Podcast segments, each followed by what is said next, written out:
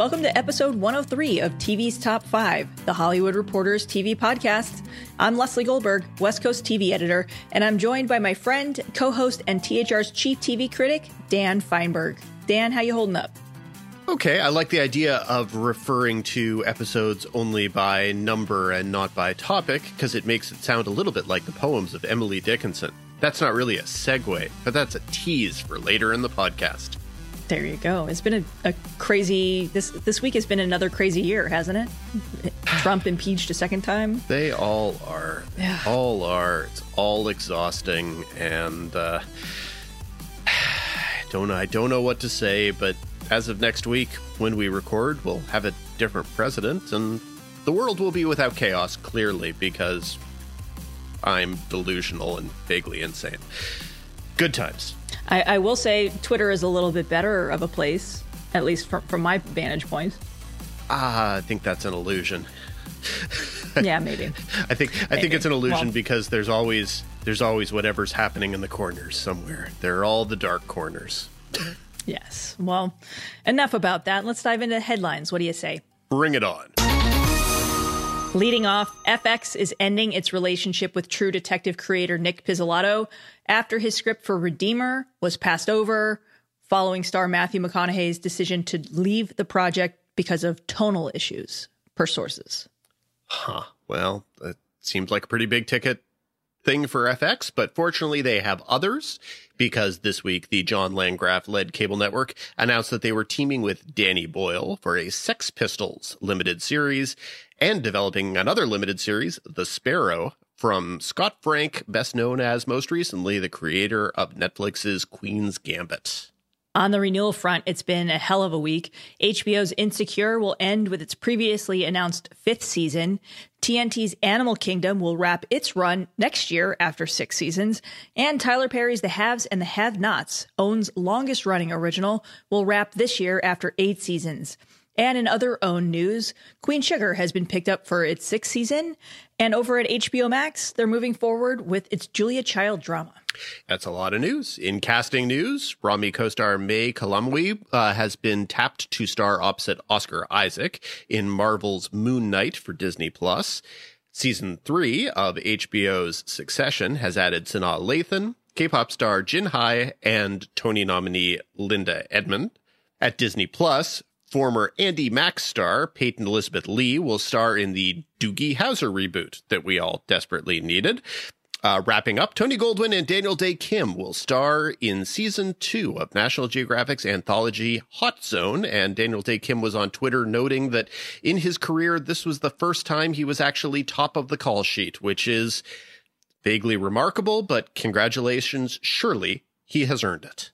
Yes, and that's just on a personal level. Goldwyn and Daniel Dae Kim are two of the nicest leading men in town, at least the ones that I've had the pleasure of interviewing and speaking with over the years. So looking forward to that one.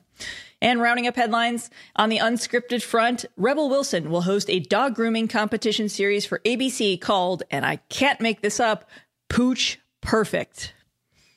Woof. I see what they did there. Yeah, it's actually based on an Australian format that she also hosted. So if you feel like going down a very odd rabbit hole or a dog hole, I don't know, the puns are terrible right now. You can go check out some clips of that over on YouTube. With headlines out of the way, let's get to this week's topics. Number 1. Leading off. Oh, it's time for another pilot season at the broadcast networks. And as we all know, everything went a little bit pear-shaped with pilot season last year, and so this year, ABC, NBC, CBS, Fox, and The CW are facing a wave of new factors as they plot out what the 2021-2022 broadcast season will look like. Fortunately, this podcast already happens to have on hand the leading expert on all things pilot season, and therefore, I'm just going to kick things over to my friend, my colleague, Leslie Goldberg. Yeah, dude. Pilot season. Well, first of all, thank you for the kind words. You're a gentleman and a scholar. And by the way, I adore you. That is what my high school Latin teacher, Linda Chester, said. She referred to me as a gentleman and a scholar. And I've been lying about that ever since. Well, I mean, you mentioned how pear-shaped last pilot season went, and that's kind of an understatement. I think there was maybe one pilot that was able to finish production last season out of, I think it was like 60 or 70 pilots that the broadcast networks picked up before production went to hell amid the pandemic. This year, you've got just, it's just topsy-turvy on it in every front. You know, the first piece is obviously we are amid a really awful surge in Los Angeles. There was an LA Times report this morning that said 1 in 3 residents in Los Angeles has had or currently has COVID. So, yeah, you're looking at when you're going to resume production. We've had some new and returning shows resume production this week here, but you're looking right now, you have a handful of pilots from last season that were picked up that the networks extended some cast options for, let other cast members go, but basically said these scripts are still in contention. We haven't filmed them yet. We still believe in them. They extended options on the writers. They rolled development to this year. So you have a crop of those projects that are still alive, and they're all competing with the scripts that the networks have bought in the past year. So a lot of high profile stuff, like their ABC is working on the primetime soap. You've got a new Powerpuff Girls live action show at the CW, Night Court at NBC. There's just so much new development. So all of those scripts, plus the pilots that were rolled for last year, and even some of the scripts that were rolled for last year, are all competing for a slot to get picked up to pilot. Then, you know, the other piece of it too is thematically, can some of these shows that were greenlit last year still either A, get made? Like, you know, last year the CW had a pilot that was set on a college campus. That's back to the development stage. It's called Maverick. It's still in development. It would still need a formal pilot order to move forward this year. But can a show like that actually logistically be made during a pandemic when writers and producers are telling people don't write crowd scenes? And then it's like, you know, thematically, like, are you still going to make dystopian shows? You know, everything that we've heard from a lot of different people who are guests on our show, when we always ask our showrunners what they're watching and enjoying. Our colleague Lacey Rose had a great roundup of showrunners talking about the shows that got them through last year. A lot of the stuff that's on that list are things that are hopeful. So I think that's going to be a pivot and something to pay attention to in terms of what gets picked up. And then you still have actual shows that were picked up over the past year or so. Things like NBC's The Kenan Show, which is, Jesus, that thing has been in the works for like 4 years now. Law and Order Organized Crime with Chris Maloney. Rebel at ABC. Fox has an animated comedy called Housebroken. The CW has Republic of Sarah and Kung Fu. There's a lot of shows that were picked up that there's no room on the schedule for, especially when you look at all these shows that NBC has in success. They're going to have the Summer Olympics. So it becomes a question of, are these shows that were picked up out of last year's pilot season going to air as part of the current broadcast season, the 2020-2021 season, or are they going to be pushed to 21-22? So you've seen some networks like Fox come out and say, we're going to pick up this show, but we're not going to air it this season. We're going to put it next year. So that's a drama called This Country from Paul Feig. And then this week, NBC got into the fray and said, we're ordering 3 new series, drama La Brea, which is a sci-fi show set in LA. If you live in LA, you know the street La Brea, and comedies Grand Crew and American Auto, except NBC said the same as Fox and said, we're not even going to try and figure out where to air these this year. These are for next season. So this is development that originally started this time last year with casts that were extended. And in some cases, there's new casts involved on some of these other projects, earmarked for a year from now. So it's a giant clusterfuck, to put it mildly. And it's not surprising, all things considered, that it would be that, given that everything else is. So that seems entirely fair. One of the things that we've been talking about for week after week and month after month has been executive changes and how those have resulted in streamlining between networks and studios and all of that. Has that played any role yet in this pilot season, and how basically where people are getting these pilots from and how the pipeline is operating? Well, we don't know a whole lot about that yet. And you're talking specifically about NBC, which is now part of a content portfolio overseen by Susan Rovner, who we've mentioned also oversees streamer Peacock, as well as all of the cable networks at NBC Universal. So they're the only broadcast network that no longer has its own strictly dedicated executive. ABC, of course, has Craig Erwick, who continues to oversee Hulu and now oversees ABC as well. That alignment makes a lot more sense because you're going to see a lot of the ABC shows that already wind up having a second window or next day episodes on Hulu. So he's overseeing both. So hopefully he'll be able to kind of look and see, oh, this show is really, really strong on digital and here's the consumption. And I know all about this because I work for Hulu and I can see how broadcast works and fits into their portfolio. So how, in terms of how those new exec arrivals are impacting what we've seen so far, well, Rovner, the first move that she made in her new role at NBCU was to pick up La Brea, Grand Crew, and American Auto. And these were all pilots that had been front runners for the past year. The casts all stayed in place. They're from, you know, Dan, the creators of Superstore and Brooklyn Nine-Nine. So you've got producers that are important, not just to the network, but to the larger studio as well, to Universal Television. And as for ABC, well, Craig has been there less time than Rovner has, so he hasn't done a whole lot at ABC. We talked in headlines about Pooch Perfect. That was an unscripted show that was developed under Carrie Burke, and one of the things that she bought before being promoted to run 20th Television. So yeah, it's going to be a wait and see approach to see if these new executives do anything differently. But as for Rovner, it looks like business as usual, continuing on with things that the network was already shaping up to move forward. So it's a wait and see. What we've started to see new pilot orders come in. ABC picked up a crime procedural from Mr. Robot creator Sam Ismail. That's a brand new pilot order for this season. If they pick it up to series, it would be for 21-22, and it's his first effort at broadcast. So it's, you know, we're going to have a big pilot grid that'll post in the next couple of days on THR.com that I update from the minute that every pilot gets picked up through casting, through series orders, and typically in May. And speaking of series orders, you know, I interviewed Mark Pedowitz from the CW this week. And one of the things that he noted that is super different is they're going to continue to make more straight to series orders. This is a younger skewing network that has traditionally avoided doing that. He firmly believes in the pilot development process because, as he always as many execs like to say, you discover things when you make a pilot. It allows these shows the time to figure out what works and what doesn't work. Straight to series, it's a bigger risk, but straight to series is also a little bit easier financially.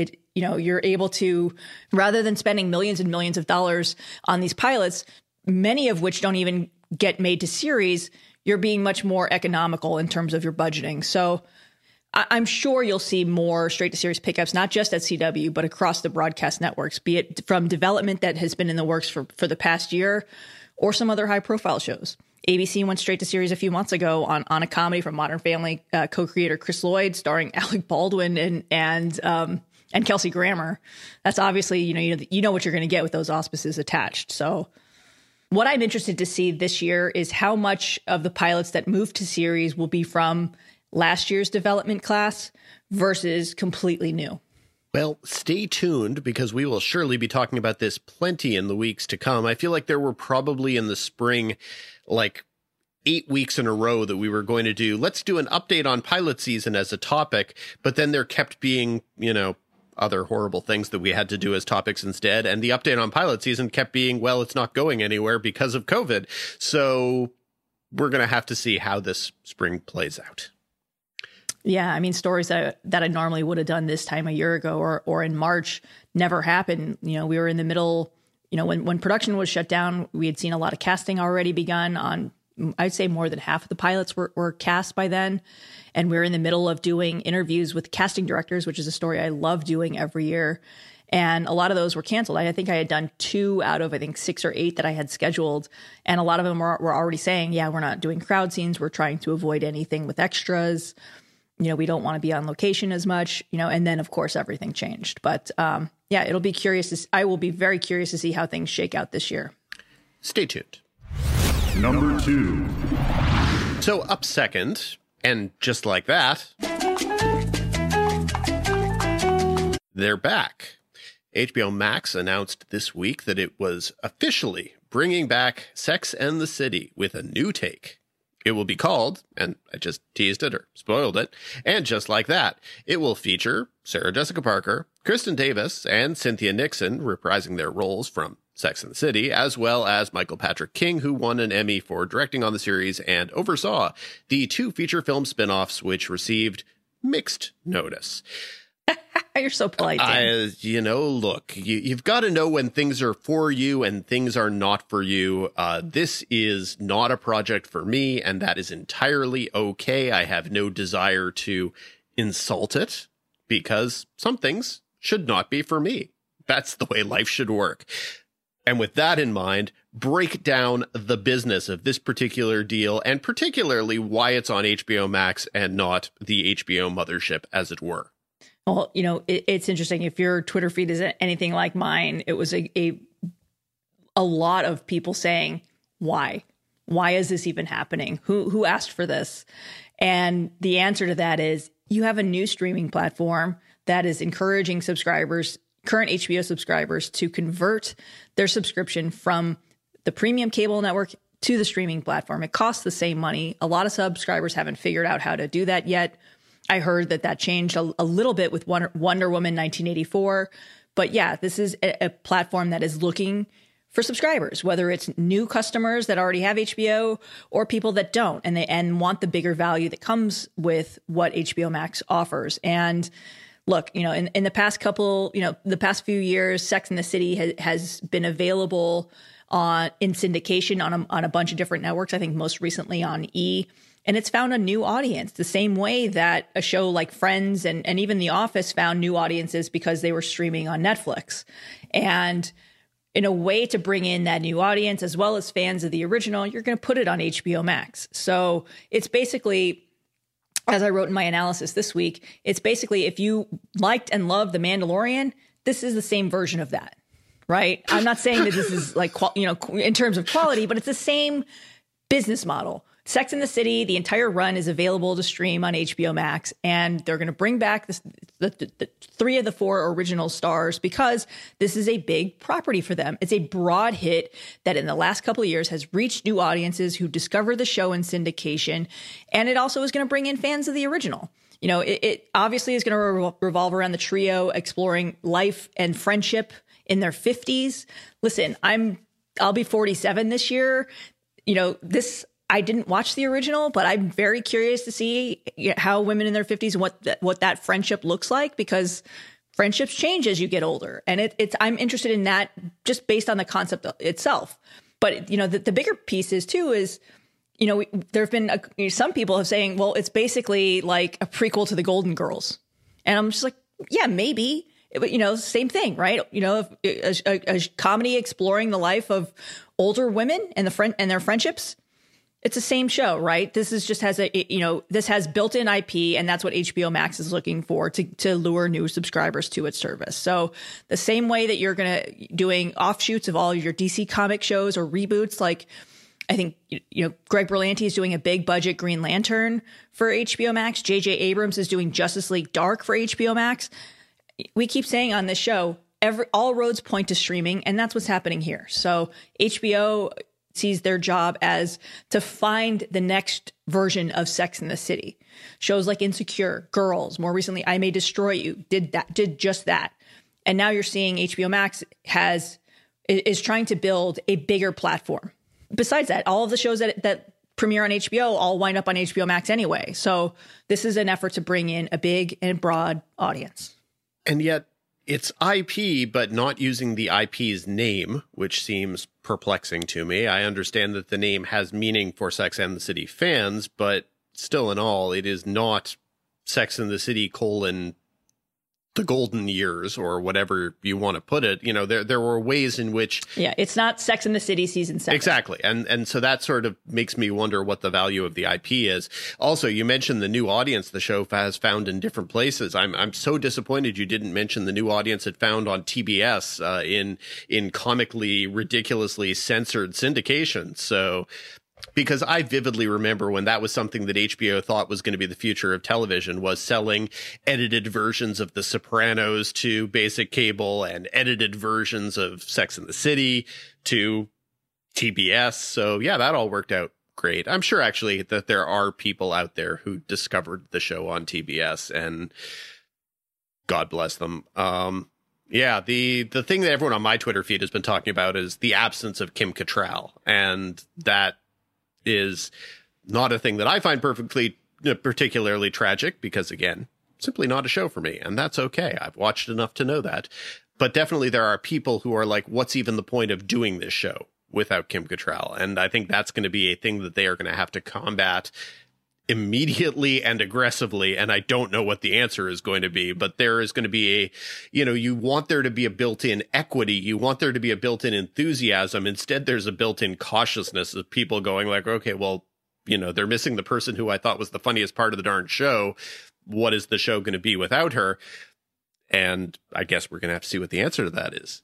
I mean, look, it's a show about how friendships evolve and with women in their 50s. And as someone, look, the people that I was friends with in my 30s are not in my life anymore, sadly. But people change. And I know I heard Vegas casinos are already placing odds on how they will handle the absence of Samantha. But it wouldn't surprise me. And I don't know anything about what the decision is and how they'll handle it creatively. But my money would go on, they just drifted apart.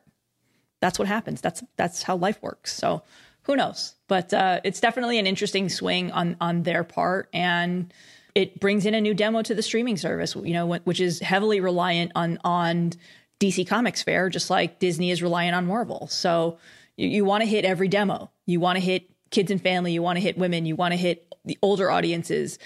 Just like Netflix has shown, they want to have something for everyone. So stay tuned. And presumably they know over at HBO Max how many people watched the Steven Soderbergh movie that they premiered a couple weeks ago with Meryl Streep, Candice Bergen, and Diane Wiest, which basically was sort of the 70-something version of Sex and the City.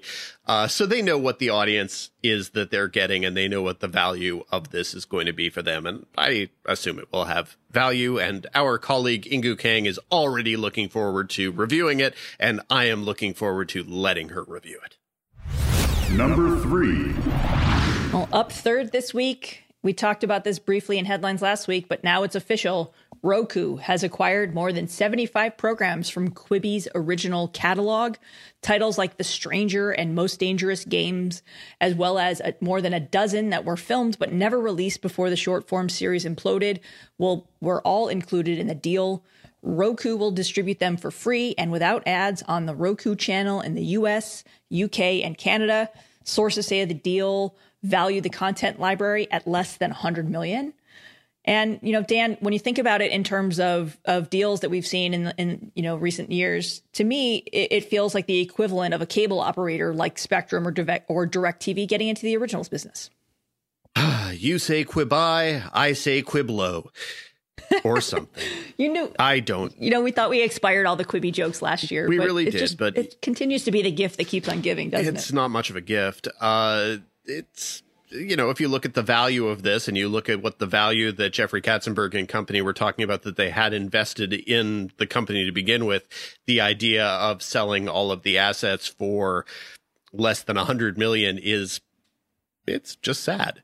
There's nothing else to it. I mean, amortizing the money is good. And my understanding is that there is a chance that some of these could still have contract options that could allow them to make more episodes. That seemed to be what some people were saying. And I guess that would be good because, again, it would keep people employed. The part of this that I find most interesting is that they won't be able to bring over the orientation technology that was one of the big selling points for Quibi, is the idea that you could watch it in horizontal or video, and that one or two of the people involved in making these things might actually put some effort into giving a different experience in horizontal and vertical. From what I watched, I would say that of the 30-ish Quibi shows that I watched, probably two of them, it made a difference if you watched in horizontal versus vertical. The other ones, it was just cropped funny. But there actually were people who tried putting some effort into making different experiences, and bless them. It was, it was an idea. It was a way of saying, look, if the kids today think that technology is supposed to be watched in a vertical format, maybe there's a way that we can tell stories that way, even though storytelling on films and TV screens have been largely horizontal for decades. So, yeah, I find it interesting that that piece of the technology apparently has been lost. And I would be interested in hearing what the negotiations have been on how they're going to be deciding how the cuts are going to make it to TV, or if it's just going to be as simple as here, it's the horizontal cut, deal with it. Yeah. And from an original point of view, you know, think of it this way. This is presumably hours and hours and hours of content that they're acquiring at a somewhat decent value when you think about it. So that's a lot of hours of programming and a lot of content for less than what, maybe a year of what Netflix is paying someone like Shonda Rhimes or Ryan Murphy to make originals. So that's a lot of content. And, you know, meanwhile, I keep hearing from a couple different sources that Roku is looking to expand from just being a home to this Quibi library content into making originals on its own. So think of it that way, you know, where you have a show like LA's Finest launching on, you know, that was available to Spectrum subscribers. It's the same idea, you know, except without a cable subscription, right? This is, you know, you have a Roku subscription, you get the 3-year-old Roku channel, which already reaches 62 million people. It's a top 10 channel on its platform in terms of streaming hours and total active accounts. I mean, it's literally programming that's right there at your fingertips and easy to use if you're a Roku subscriber. So, and that's why it was such a big deal when you saw HBO Max finally coming to Roku. That was exactly what I was about to mention is I think that we all learned or were reminded of just how prevalent Roku is in the marketplace by the unrest about HBO Max not being available on that platform. I think that was a very, very telling moment, probably for everybody, that there are enough people who are devoted users of their Roku that they weren't going to change something just to get whatever the pleasures or conveniences of HBO Max are. And, you know, for me personally, I used a Roku for many years, but ultimately there were a number of important screener sites that simply didn't have Roku apps. And so I made a transition over to an Apple TV, and I'm happy with it, and that's fine. But I liked my Roku. It just became more convenient for my purposes to have a different thing. I think that a lot of people made it very clear to the marketplace that they are dedicated enough to their Roku to get pissed off at HBO Max. And I think that this is sort of an evidence of, you know, okay, so we've got this audience. They are a dedicated audience. They're an audience that has money just like everyone else. Let's find a way to actually give them original programming. To me, it feels like this is something that is probably several years behind the curve. And it feels more to me like, you know, Facebook getting into the original programming business, or YouTube getting into the original programming business. A lot of the things that have been less successful in that business in recent years, but could easily be wrong. And wouldn't it be funny if the acquisition of the Quibi library ended up contributing directly to Roku becoming a gigantic player in the original space? You know, if somehow Quibi's legacy was as a facilitator of Roku dominance. That would be a story. It would be an interesting story, and somewhere Jeffrey Katzenberg would be either laughing or crying, one or the other. Yeah, shaking his fist in one way or another. Yeah. But yeah, we use Roku TV.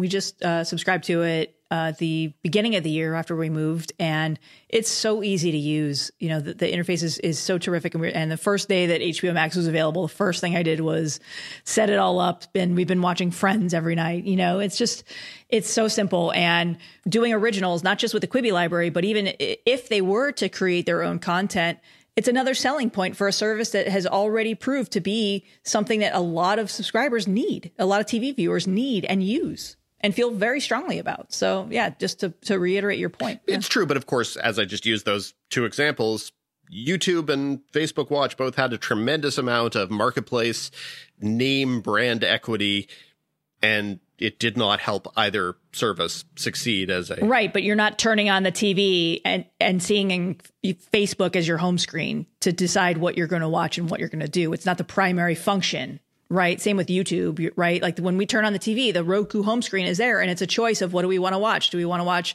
this app or this app or this app, or, you know, and so on. But YouTube and Facebook didn't have that. And probably that was a miss on their part. No, this will be a thing to follow, and I guess it's a semi-happy ending for Quibi, but not particularly, yes, really. If you're a Quibi creator, at least you're happy that your content will see the light of day and continue to have an opportunity to be found. Indeed. So next up, it's time for our Showrunner Spotlight segment. Number 4. Joining us this week is Alina Smith, creator of Apple TV's Dickinson. Before the quirky, semi-comic retelling of poet Emily Dickinson's life, Smith worked on shows including The Newsroom and The Affair. Thank you so much for joining us this week. Thank you for having me. I'm so excited to be here. So I want to start because I'm someone who only recently started watching Dickinson, but as someone who's new to the show, can you take me back to the genesis for the idea? Like, where did the idea to explore Emily Dickinson's formative years and do so as a comedy featuring modern music and modern language come from? Well, let's see. I always was a fan of Emily Dickinson. And then I think I got really interested in her actually in my early 20s reading a biography of hers. So my way into Emily really was actually through her life story as opposed to through her work, although I quickly became obsessed with her work as well. And I think the things that most fascinated me about her were the kind of paradoxes embedded in her story. So the fact that she, wrote nearly 2,000 poems, some of the greatest poems ever written in the English language, and yet almost none of them were published while she lived. And also her ability to fit the most infinite, enormous subjects into these very small, contained lines of verse. She sat at a very small little desk and wrote on small pieces of paper in her childhood bedroom that she stayed in all the way into her 50s when she died. To me, these things about her were paradoxical and compelling and also kind of funny. The fact that Emily's life on the outside really was pretty mundane and boring, and most of her days were the same, while on the inside, her imagination was just so wild and sprawling and going into all these sort of radical nooks and crannies. So I think all of that is what led me to think that I wanted to make an experimental, surrealist, gothic half-hour show about Emily Dickinson. The show won a Peabody Award last season, a pretty prestigious award. But I wonder, how much did that help inspire confidence as you crafted season 2? And obviously you got the early season 2 renewal before Apple TV Plus even launched. Yeah, all of season 2 was written before season 1 aired.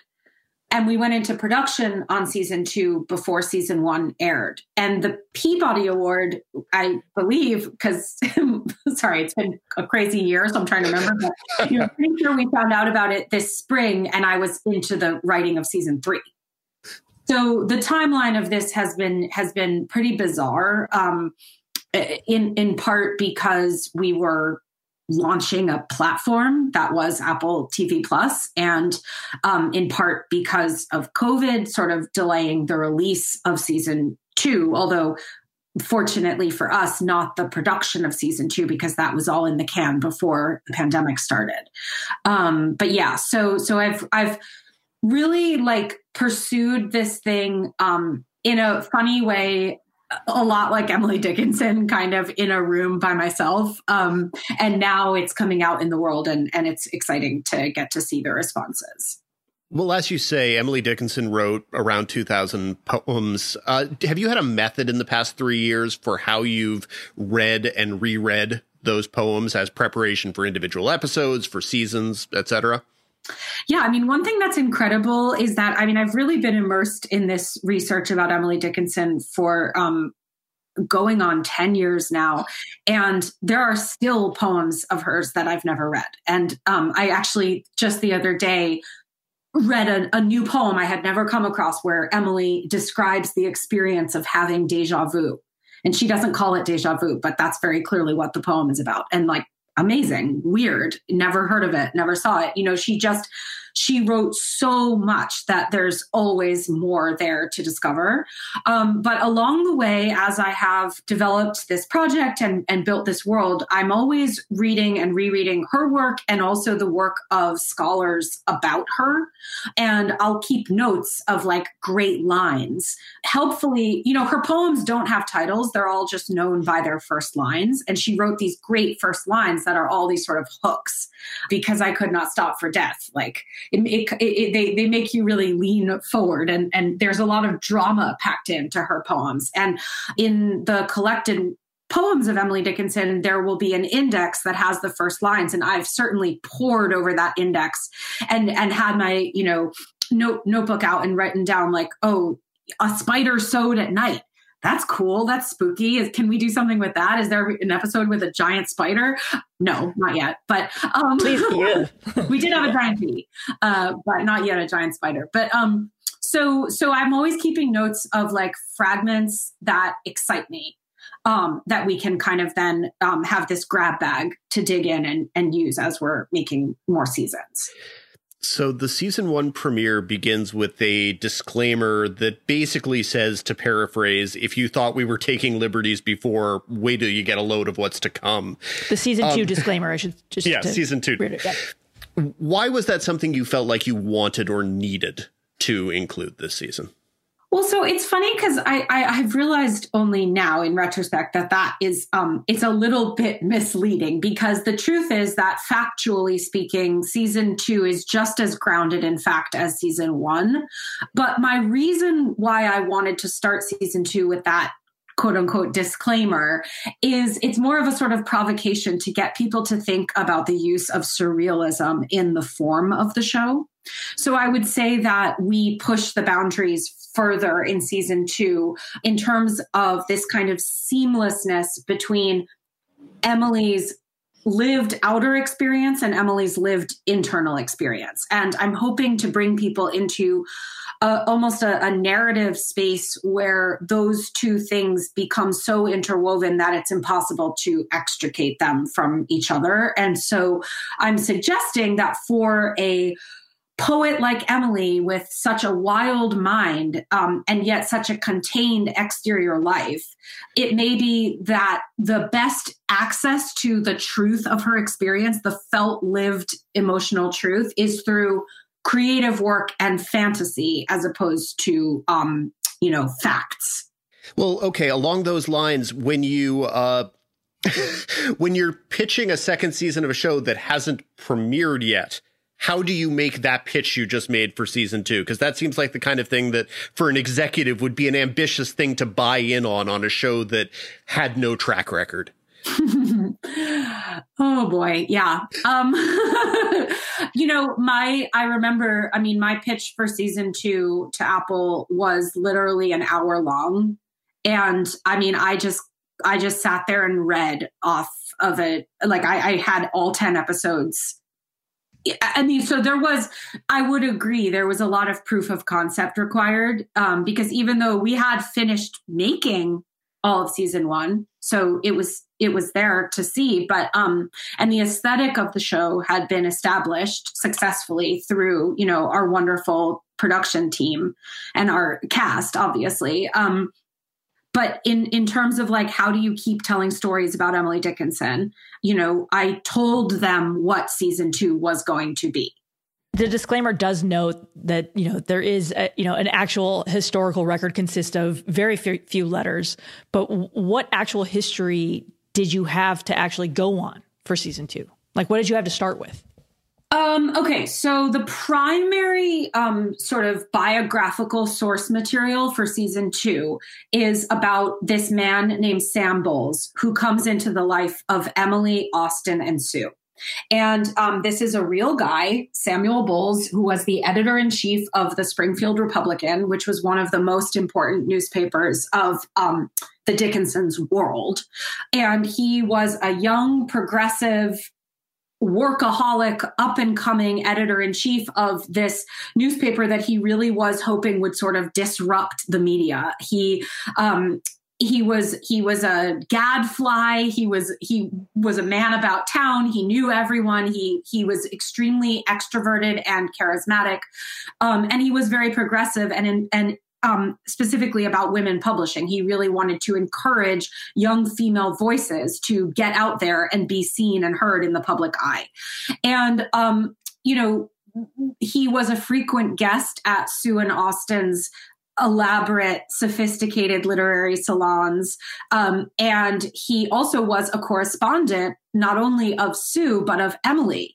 And also his wife was a correspondent of Emily as well. And his wife was very different from him. She was quite shy, often ill, and at home with their children. So there were definitely rumors that swirled around Sam and his affairs, at least affairs of the mind, with many brilliant women, including Emily herself. So that was a sort of juicy scrap of history that I spun into a season of television about these characters. But I mean, it's you sort of talk about the reputation there, and the way that you put it, at least in the first place, as the historical record goes, Sam Bowles has this progressive reputation and he's a champion of female authors. And you go through the second season, and I would say it is less generous to him than perhaps that makes it sound. Did you know that you were going to want to look askance, I guess, at what his motivations might or might not have been in championing female writers? Well, I'm not sure that we do look askance at them, because ultimately, yeah, I mean, I want to be careful because there's a lot of spoilers, and it's we're certainly trying to have a mystery, right? But I think that what's really important is that in season one of Dickinson, we kind of suggest that, okay, the big mystery of Emily's life is why didn't she publish? And we present perhaps a plausible explanation, which is that her father was pretty conservative. He didn't approve of women publishing. And so she strikes this kind of Faustian bargain with him, where she will stay in her room and write and not show anyone her poems, and he will let her do that, right?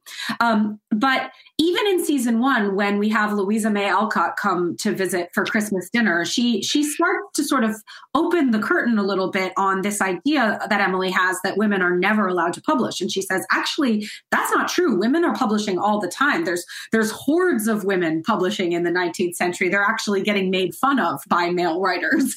And all you have to do to get out there and be one of them is just be a little bit less precious about the work that you're making.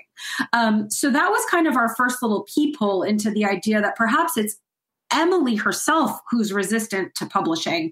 And perhaps there are more complicated answers to the question of why didn't she publish, right?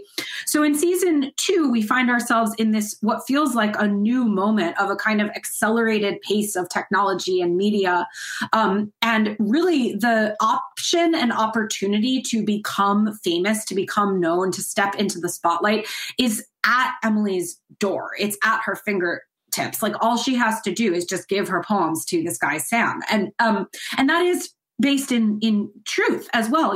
Emily, it's always really important to remember that Emily Dickinson lived in this like completely literary context. She knew editors and writers, and it was New England in the 19th century. It's the land of Melville and Hawthorne and Alcott and all the, nothing would have been easier for her than to publish. And so then the question is, well, why didn't she? Right. And I think in season two, what we are exploring is perhaps that some of Emily's reasons not to publish had to do with her own ambivalence about fame, visibility, being seen, and what that meant for her own connection to her inner voice. So Sam comes in wanting to shine a light on Emily. And I think that you can say that is good or bad. It's sort of, it's ambiguous, right? Like, there's a bit of a, fame is always a bit of a monster for an artist, I think, is one of the things that we're saying. I want to detour this conversation because we were talking before we started recording about the music on the show. Whoever your music supervisor is has like a window to my soul. The music is so extremely great. You know, can you talk a little bit about what goes into the decision to first feature modern music, and then second, how it fits in during the writing process? I mean, some of these songs are so perfect for the specific scene and the theme that you're exploring in that moment. Like, do you ever write in like, oh, this song right into the script? And I mean, a lot of these are songs and artists that I've never even heard of, and they're perfect. So having contemporary music was always part of the plan and the design of Dickinson. You know, even in the pilot script, I think I had like a Kendrick Lamar song playing in the first moment when Emily is walking through the woods or whatever. But then I was so blessed to have DeVoe Yates come on as our music supervisor. I knew DeVoe's work because he did the music for Eastbound and Down and Vice Principals. And I knew that he was going to bring the kind of like swagger that I wanted to Emily, as well as just like the heart and having his like, you know, finger on the pulse of like just this musical moment. And of course, we've also been so lucky because we have Haley playing Emily, who, you know, is a pop star in her own right. And of course, Wiz Khalifa playing Death, and getting to make the show for Apple, and Apple Music being such an important part of their brand. Like, a lot of things came together, as well as our incredible composers, Ian and Sophia Holtquist. So we have a really cohesive and coherent like musical team in place. And DeVoe is a genius. He is just so in sync with what the show wants to be. And he's the one with the encyclopedic knowledge of, you know, he's like got Spotify as a brain or Apple Music, sorry. and probably more than those things too. But so, you know, in terms of like specific songs in the scripts, what I would say is like when we're writing the scripts, we're always carving out room for songs. And then I work with DeVoe to figure out exactly the perfect song. And sometimes if it's like a dance sequence, which we've had in both seasons, we will have that song playing on set when we're filming. And so then the song does get chosen, even in production. We know what the song is. We have a choreographer. We're all working together. And that's like the most fun day on set, because we're literally having a dance party. And it's so awesome. But yeah, everybody who works on Dickinson, especially in post, like we end up all having, you know, playlists that we're all obsessed with. And I genuinely think the music in season 2 even surpasses season 1. Like there's so many good songs.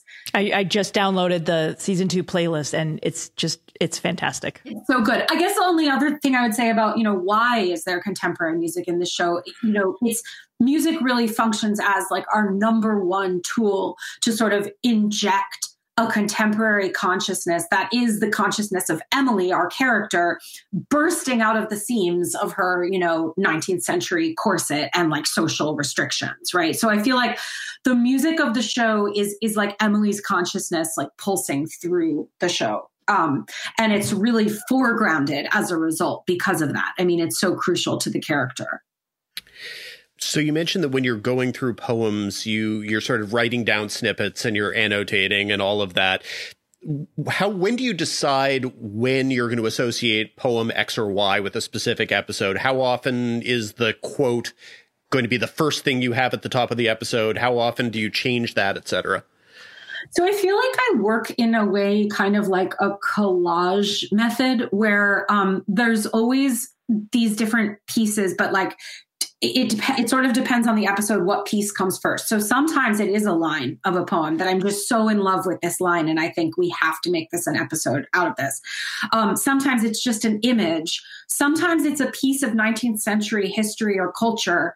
Like, you know, I knew that I wanted in season 1 to have an episode about Thoreau, where Emily would go meet Thoreau thinking that he's going to be this like icon of the solitary writer. And then she finds out that his mom and his sister are doing his laundry and baking him cookies. And so for that one, we were working backwards, like what's a good poem that this that this Thoreau episode could be called. And we came up with Alone I Cannot Be, which I'm very helped in finding those because there is a searchable Dickinson archive online where you can put in any word and find all the poems that are, that have that word in it. So like, I'm sure we searched for alone and we found it, you know? So yeah, it totally depends. I mean, I you know, a lot of the time it's just like, I'm thinking of a 19th century, sort of event or setting or milieu that I really want to explore, like a circus or a seance. But again, these are coming also from my immersion in Emily's own biography, as well as like surrounding texts, both in terms of literary theory about Emily Dickinson, but also just 19th century and Civil War history in general.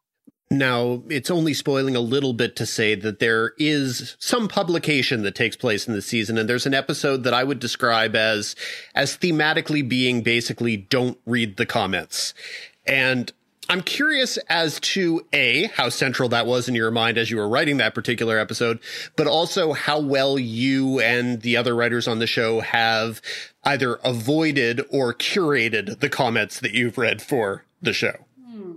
Well, again, luckily, when we were writing season 2, we were still months behind the release of season 1. So we didn't have any comments to go on, which was probably nice for us. But I would say that when we started our season 2 writer's room, I sort of populated the room with a group of mostly 20-something writers who were all hilarious, crazy, and mostly like extremely online. And I knew that season 2 was very much going to be about fame and the dangers of fame and exposure for Emily, but like in order to reflect on our own lives in this time of social media and everybody living their lives, you know, in this internet space. And I definitely sort of interrogated my young writers about like how they felt about their own online presences, building a brand, curating the self, the persona, all these things that, you know, have become really day-to-day experiences of all of us who have an Instagram account, you know? And I think that, you know, they were all incredibly sort of smart and savvy and ironic and yet still emotional and sincere about all the sort of, you know, pitfalls and landmines embedded in that kind of experience of like putting yourself out there. So those were conversations that we had a lot. Clear segue seems to be, what social media platform would Emily Dickinson have the most followers on today? Oh, Emily, God, would she be, I mean, you gotta say Twitter, right? Because I mean, Twitter is just the space for writers to lose their minds. And reporters, yeah. And very short lines. So I feel like she could just get it out there. I mean, I follow an Emily Dickinson account on Twitter that's just like consistently great. I also follow a Moby Dick account that's consistently great. So there's some definite 19th century literature representation on Twitter. Yeah. I do want to talk about, you know, the big picture for the show. You guys got an early renewal for season 3 ahead of the season 2 premiere. First of all, is the plan to film season 3 back to back with season 2, you know, because of the, you know, the issues relating to the pandemic and how challenging it is to film? Like, will you stay in production, or was this because you really are just super far ahead on scripts when it comes to, like, as you said, we wrapped production of season 2 a year ago. Oh my goodness. And we had our season 3 writer's room over Zoom this summer. So this has been again, the strangest timeline. Timeline. Like I really think we might've been the only show ever in television history to start production on season 2 with all of it written before season 1 even came out. Like, it's just been very abnormal, and it's been kind of like making a series of independent films is what it's felt like. But so, you know, season 3, I've been writing it since last spring, and I'm almost done now, and we're going into production in a few months. And do you have like a long-term arc for how long this series runs, knowing, of course, how Emily's life ended? Yeah, I mean, I have to say that for me, I was always aiming at the Civil War, and we do get to the Civil War in season 3. So, you know, we'll see. It's been a much longer arc for me than it has for anyone else. And I, you know, contrary to what many people think, I'm actually not an Emily Dickinson scholar who only wants to write period biopics about Emily Dickinson. I actually have a lot of ideas that like take place in the present or the future. So, you know, we'll see. So are you planning season 3 as a final season? I'm thinking that if it was the final season, I'd be able to sort of walk away proudly from it. So, yeah. But it's still such an interesting piece of tone, because the show is at times genuinely rollicking and fun, but you still begin... Basically, you begin the pilot, you begin the first episode with the Emily Dickinson... you know, she spent the last 20 years of her life basically alone in a room as a recluse. So there's the sort of this is going someplace that probably is fairly sad aspect of the story. How do you balance that with this is also fun? And do you want to avoid going to the point where it's going to be the season that's all Emily in her room being unhappy? Well, I don't think she was unhappy.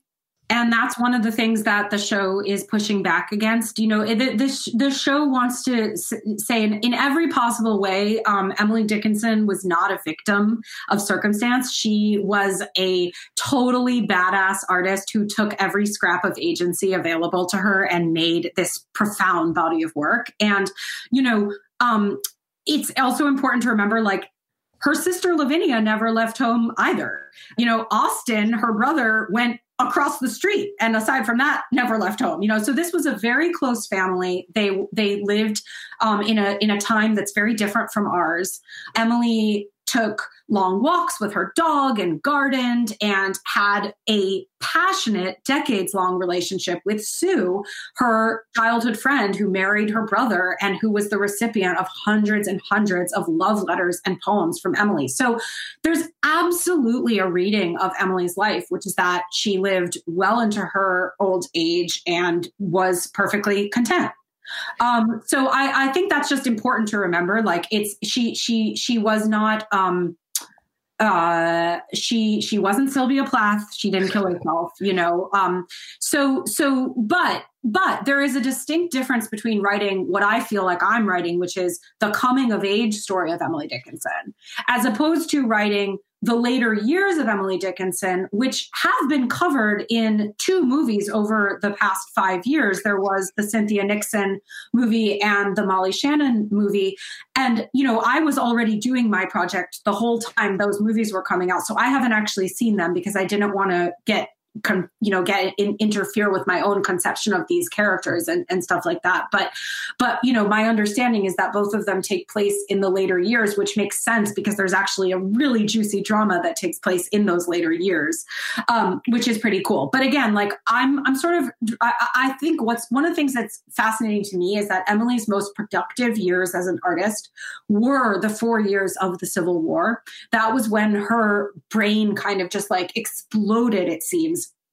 And so that's really where I'm going in season 3. And, you know, we'll see. But I think that, you know, this is also in the context of like a completely radically altered television landscape, content landscape. You know, I'm not sure that. Yeah, I mean, not every show has to go on for like 7 seasons, you know, I don't know. Yeah. You know, there are certain decisions that you've made that really guide the whole show that you've extrapolated. Like, as you mentioned, the Emily and Sue relationship being an epic romance, which just give me more of that story, please. But once you've made these inferences like that, do you give yourself free rein, or are there rules that you have to make that keep within the parameters of history?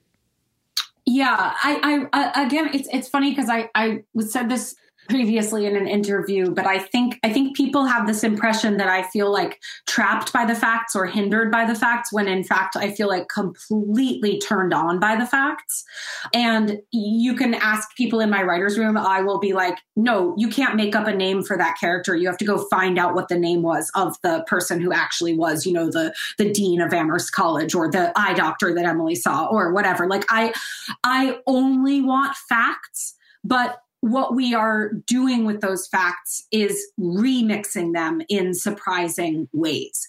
So it's funny, but like it really would be hard to point to anything in Dickinson that isn't in some way true. And the people who are the Dickinson scholars, who are my favorite group of fans, are the Dickinson scholars, because they're the ones who are as obsessed with her as I am. And they know the care and the levels of detail that went into this. And I mean, there's always interpretation available. So for example, Emily and Sue, I would say that my version of Emily Dickinson is she's sort of like a poly Emily. Like she has her core love affair with Sue, but along the way, she also manages to have an affair with like, you know, some men, straight and queer, and also deaf. So like, she's kind of all over the place.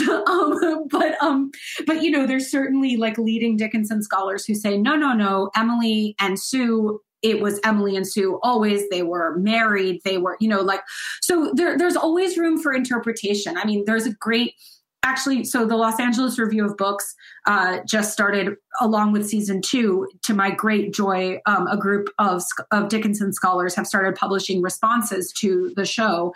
And one of them wrote that Whitman contains multitudes and Dickinson contains variants. You know, this has always been the truth of Dickinson, is that people can come to the Dickinson world, the Dickinson archive, and create their own version of her. And, you know, that's all I've done here. I've created a version of Emily Dickinson, sort of to suit the things that I want to look at in our world. But my version doesn't preclude others from emerging or even existing in parallel and simultaneously. So, yeah.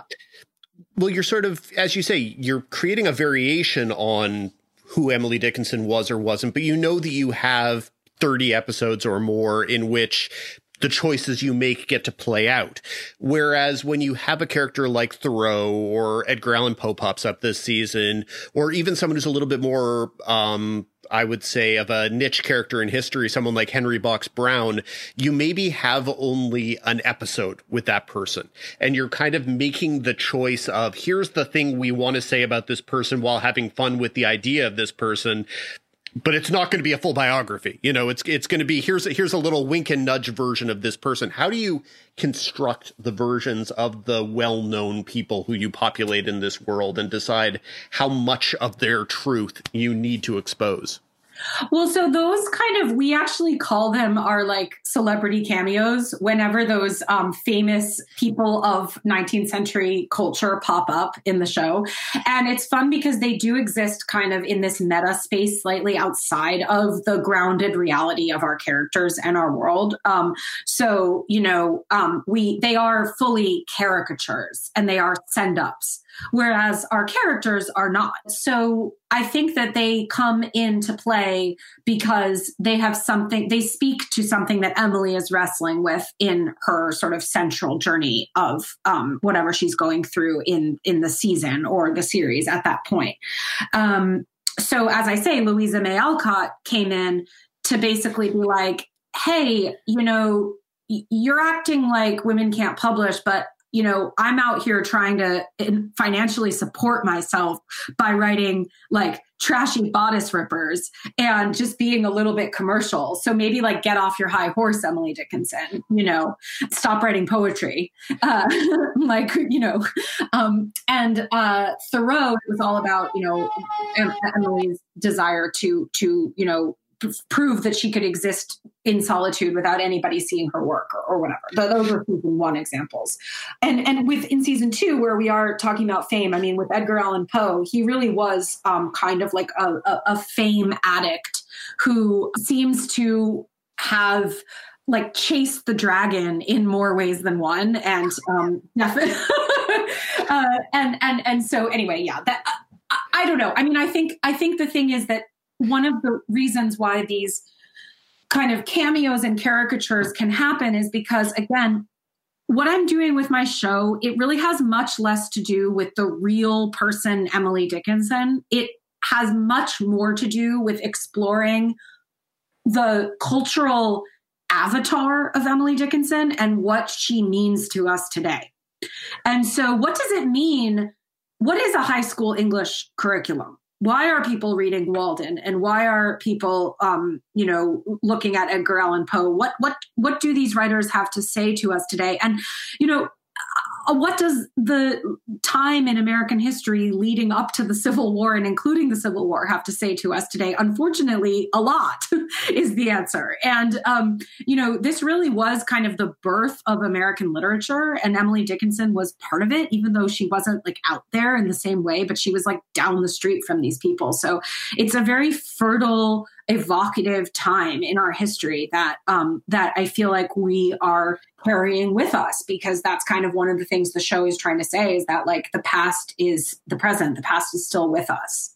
Well, along those lines, I'm always interested in either written or unwritten rules on shows like this. So when it comes to use of modern slang or very, very direct modern references, are there rules for how directly or how obliquely they have to be woven in? For sure. So my goal is basically that I never want to jar anyone out of the emotional reality that Emily is experiencing. The way that slang gets used in, or more contemporary language gets used in the show often, is basically to create divides sometimes between a younger and an older generation, but more specifically, it's between people who are obeying the rules of society and expectation versus those who are sort of flaunting or pushing back against them, right? And it's an incredibly delicate balance that probably more than other shows, like it's all been fed through my voice, the writers that are in my room and that write, early drafts of episodes, they hand those over to me, and then our writer's room ends, and then I spend months more with the episodes, so I'm writing multiple drafts of these things. And, that is because it is such a specific voice, right? Like in order to write Dickinson, you have to be like steeped in 19th century history and culture, as well as specifically like the Dickinson archive, and have my kind of like broken internet brain. So there's all these different pieces of that, that go into it. But fundamentally, it is also like one story and one coherent emotional experience that the characters are going through in a season. So I'm feeling my way through it and finding it, but I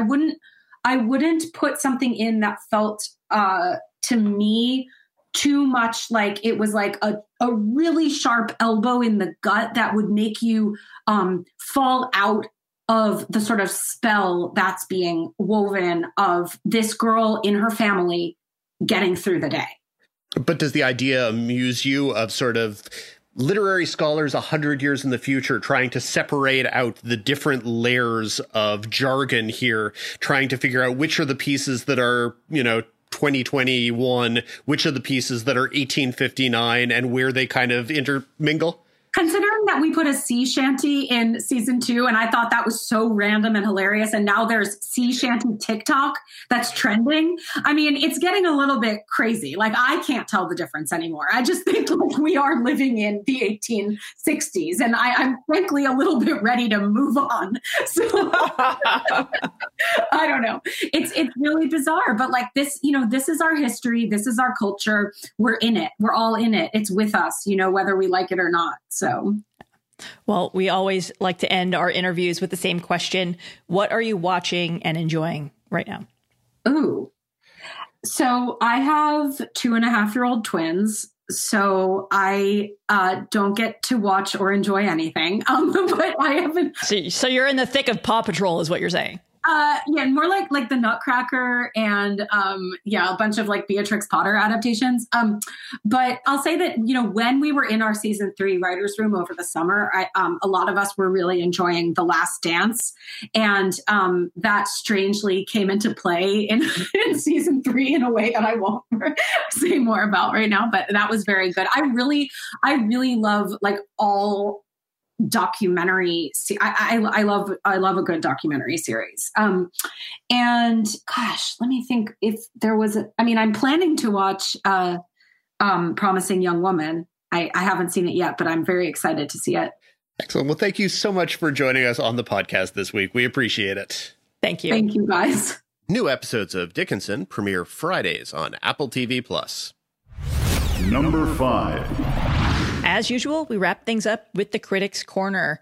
Busy week, Dan. This week, new launches include Marvel's first show, WandaVision, on Disney+, Servant Season 2 on Apple, Disenchantment returns on Netflix, The CW kicks off its slate of originals and fall programming with new seasons of Batwoman, All-American, Riverdale, Legacies, Nancy Drew, and rookie Walker. Fox also joins the fall fray with 911 and its spinoff. Plus, you've got the new season of Search Party on HBO Max. Yeah, Dan, there's a lot to choose from. Break it down. What you got? There's a lot of TV, and that's not even including a couple of the things that have already premiered or launched earlier this week, something like Night Stalker, The Hunt for a Serial Killer on Netflix, which is already making you shiver and cover your ears. Shudder. No. Nope. But I already lived through it. Nope. It is, of course, the story of the rather horrific reign of terror of the serial killer, rapist, robber, abductor, the Night Stalker in Los Angeles in the mid-'80s. And it's an above average version of one of those stories, because the temptation in these long form true crime documentaries is to kind of fixate on the salaciousness of the crimes. You know, there's a reason why we keep getting one hunky Ted Bundy documentary series after another, is because for some reason they want to fixate on that. This is a different approach. The central interviews here are with Gil Carrillo and Frank Salerno, who were the two LA homicide detectives who contributed to bringing down Richard Ramirez. And it's very procedural. It's about following the clues that ultimately got him brought to justice. And so there's some salaciousness because, I don't know. I mean, Leslie is on the other end shivering. These were messed up crimes that violated all of the logic of how people looked at serial killers. And, you know, there's a reason why it's still in the collective consciousness. You look at the most recent season of American Horror Story, and Richard Ramirez was a character in the 80s slasher season. So it is something that is still in people's minds, and this is a good telling of that. Also, you mentioned... Yeah, it's I grew up in Los Angeles in the 80s. Obviously, I'm born and raised LA. I love this city. This is my forever home. But I remember when the Night Stalker was the headline every night on the evening news. And as a kid whose bedroom window faced the street, I literally went to bed terrified every night. It was scary. I just remember my parents talking about it, my grandparents talking about it, our friends talking about it. Everyone was talking about it at school. Like even at, you know, in junior high, like it was terrifying. And the idea, I can't even no, I'm going to have like PTSD if I watch an episode of that. But yes, to your point, this is a very well-known case. And the media coverage is an important part of the story. They have a lot of local reporters and local news producers who talk about how they covered it and the role that the media played in publicizing, in maybe withholding information to help the police, etc. It's very interesting. Speaking of things that have already premiered, you have the 4th season of Search Party on HBO Max. You should all go back to episode 76 from 800 years ago back in June when we had the two creators in our showrunner spotlight. The 4th season, I've watched half of it, and I really loved the first half of the season. It is taking the show into other extreme genres in ways that are very unexpected and very funny. Our colleague Ingu Kang, to mention again, in her review, she noted that the first half of the season is much better than the second half of the season. So I'm a little bit wary, but I will definitely finish it this week. I would say this is Aaliyah Shawkat's best work in the series to date. And this is a show that, for whatever reason, has been a little too nichey to ever get any sort of awards recognition. I would say, without any question, her performance is worthy of award nominations. I think she is really kind of spectacular this season, and it's the kind of thing I wish people would remember, because I know it's an odd show. I know it's definitely not a for everybody show, but I think her performance really is way top notch. The biggest thing this weekend, without any question, is the premiere of WandaVision, because it is just such a titanic shift, corporately speaking, for Marvel and for Disney Plus. And it's the first new Marvel in more than a year. Remember, last year there was not a single MCU title that was released theatrically. There was, of course, a final season of Marvel's Agents of S.H.I.E.L.D. that aired last year. So I promise you, which was not at all part of the MCU. I promise you it existed. It definitely existed. So yeah, for people who don't know or don't remember, WandaVision is following the story of Wanda, Scarlet Witch, the character played by Elizabeth Olsen, and Vision, the character played by Paul Bettany. And the conceit of the series is they're existing in a series of 50s, 60s, and 70s sitcoms, and it is not explained in the initial 3 episodes sent to critics how that comes to be.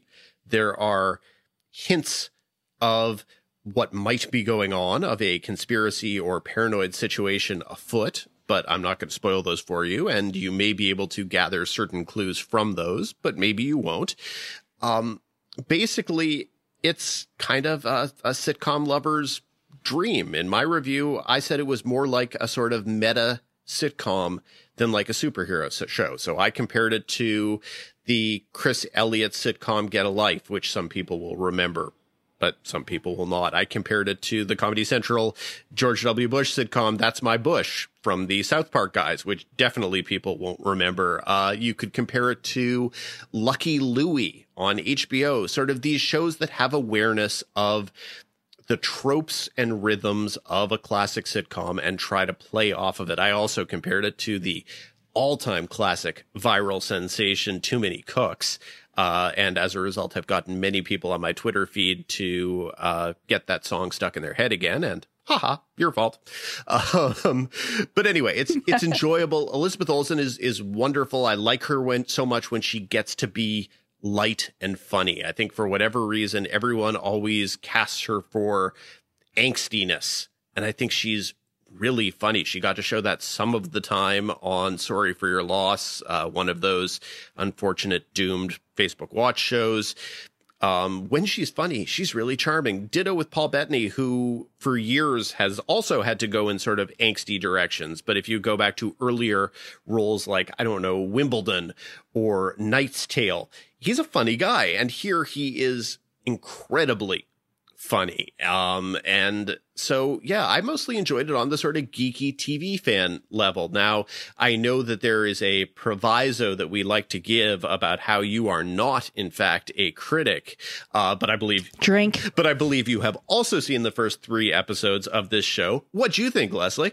Yeah, again, just to reiterate what Dan said, I am not a critic, so take this advice with what you will.